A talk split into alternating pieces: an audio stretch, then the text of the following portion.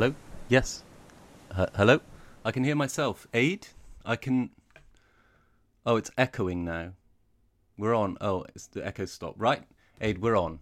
Yes. Oh. Okay, great. Thanks. Islanders. Islanders, can you hear me? I can't hear you, of course, uh, sitting in the lighthouse, but if I stand up and peer out of this window, I can see... Yes, I can see Marge looking up at me. There she is, next to the wall. Can you hear me, Marge? Can you... Uh, she's gesturing something, so I'm going to assume she hears me. Hello, Marge. Yes, I can see you. And hello, Islanders, and hello, anyone else in what we hope is still technically called the rest of the world. If you are there, world, we are here. Long time no see or hear. This is the radio station of Odd Bird Island, transmitting across what I assume is still called the airways uh, for the first time. Hello, Islanders. Uh, this is Gareth, as you know, and I will try my best to keep you up to date on the island's goings-on as they... Um, As they... What? Uh, sorry, listeners. Can you... Aid, can you hear that screeching? Is this... Are we still... Are we still working? Uh... Hello, Islanders. Let's start again. Welcome again to Radio Oddbird. Uh, Aid tells me that a wire was loose, uh, or a socket was wired wrong or something in the old transmitter on the top of the hill. I mean, we're lucky to have that transmitter, really, so thanks, Odd Bird Island. Aid uh, doesn't know what the socket is called, and our precious copy of A Crash Course in Electronics was once again half eaten by the goat. In Goat We Trust. But we are back up and running. Hello! Fingers and extremities crossed for smooth transmissions from now on. So, uh, here is the news summary for Odd Bird Island.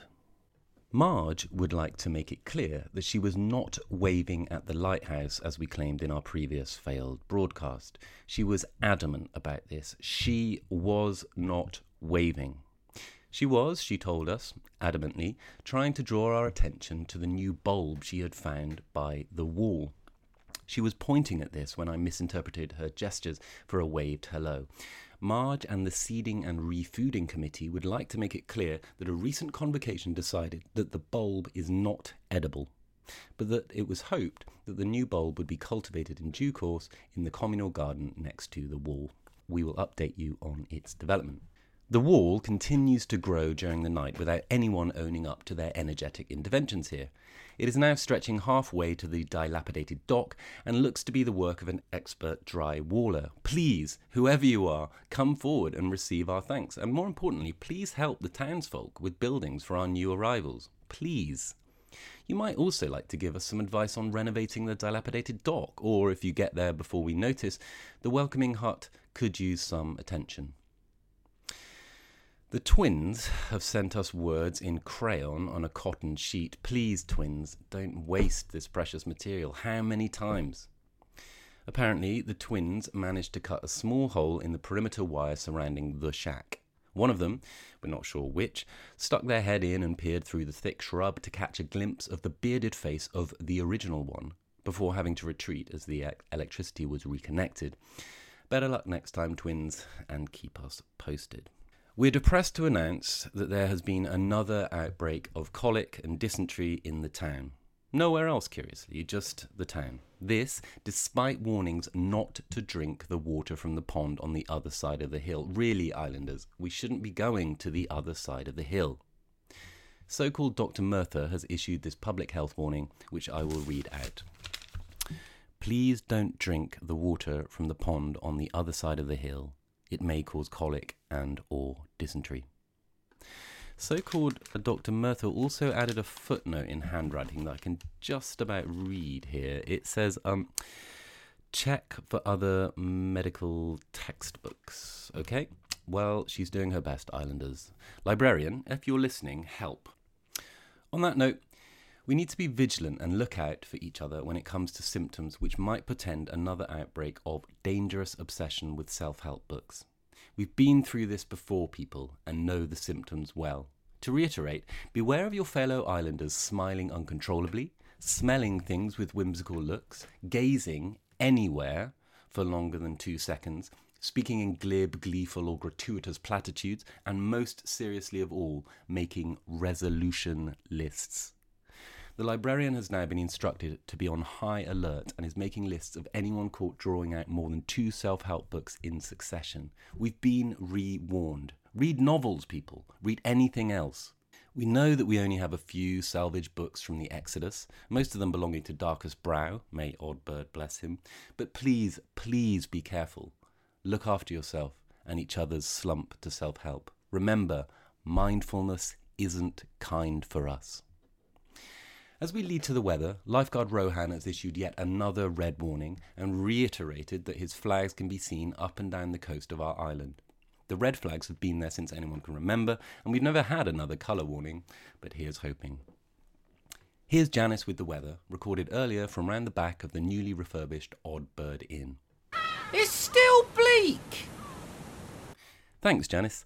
And Janice also reminded us to remind you that Ronnie is offering two for one on Welk whiskey shots at the Odd Bird Inn, the first Friday of every cycle. So that's every Friday, Ronnie. Oh, Ronnie, you card. That sign in the inn saying free beer tomorrow always makes me laugh. Not not because we haven't worked out how to brew beer yet, but because, well, tomorrow will never come, according to the sign. Free beer tomorrow. Hilarious. I'm joined now in the studio by Algernon, the chronicler.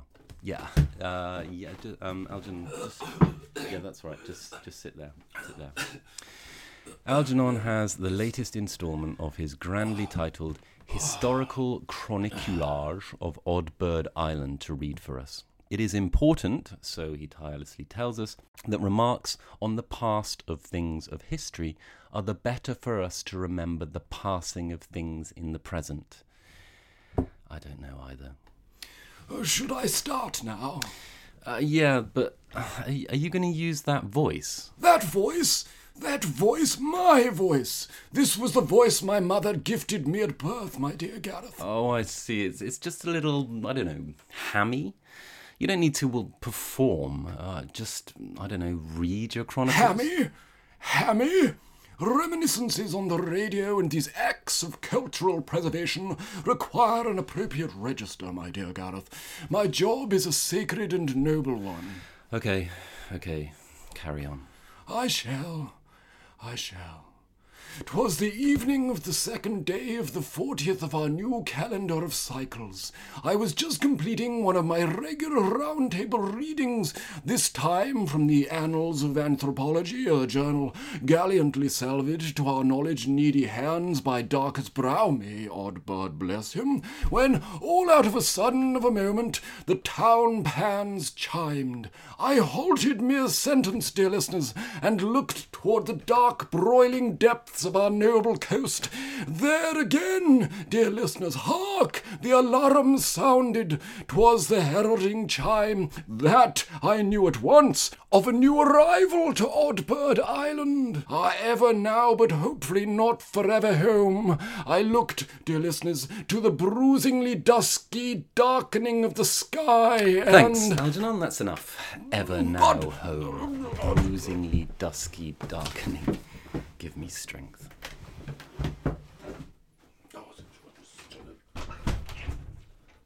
Right, here are this week's lists of tasks for the island, drawn up, as ever, by the town protectorate.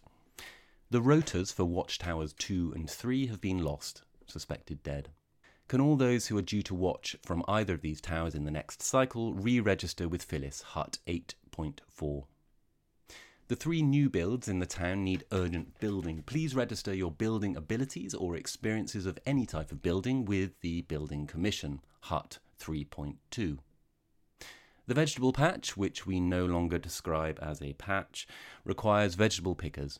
Please make yourself known to Marge and the Seeding and Refooding Committee, hut eleven point three. Ronnie has requested whelp pickers as a matter of urgency. A punter incentive relies on it, apparently. The keeper of the goat, in Goat We Trust, has come down with colic and dysentery. Again. Cover is needed for the foreseeable cycle. The librarian has put in a formal request for any able-handed persons to help with mildew removal on some of our more mildew-prone volumes.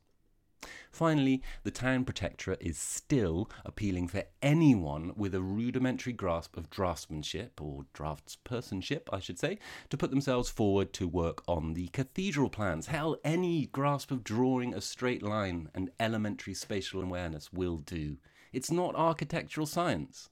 Well, it is, uh, but you know what I mean. If we want Oddbird Town to elevate to city status, we need to get on with that cathedral. Right, Aid?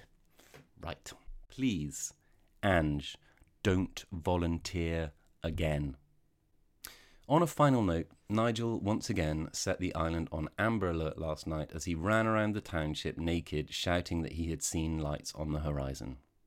On further investigation, detectorists of the town protectorate have indicated that Nigel has recently been suffering from vertigo brought about by colic and dysentery, and that the stars he saw may have been a consequence of him being hit on the head by a potato, possibly a rock, probably thrown by one of the twins. Those twins.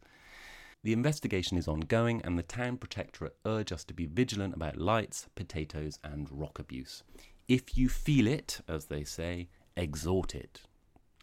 Same-ish time, same place, of course, we can't go anywhere, for the next broadcast, which will also feature a special bulletin on safe effluent storage and removal with our resident exteriorised designer, Penelope Ford.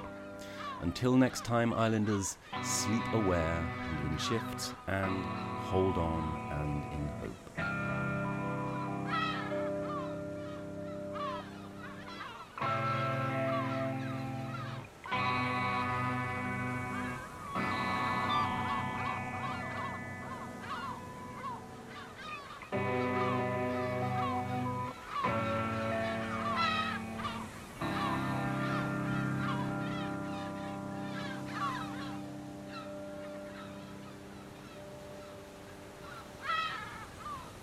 Radio Afterwards is written and performed by Gareth Farmer.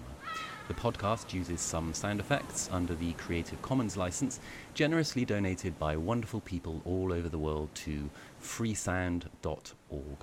The website address and attributions are in the description. Subscribe to join Gareth and the residents of Odd Bird Island next time on Radio Afterwards.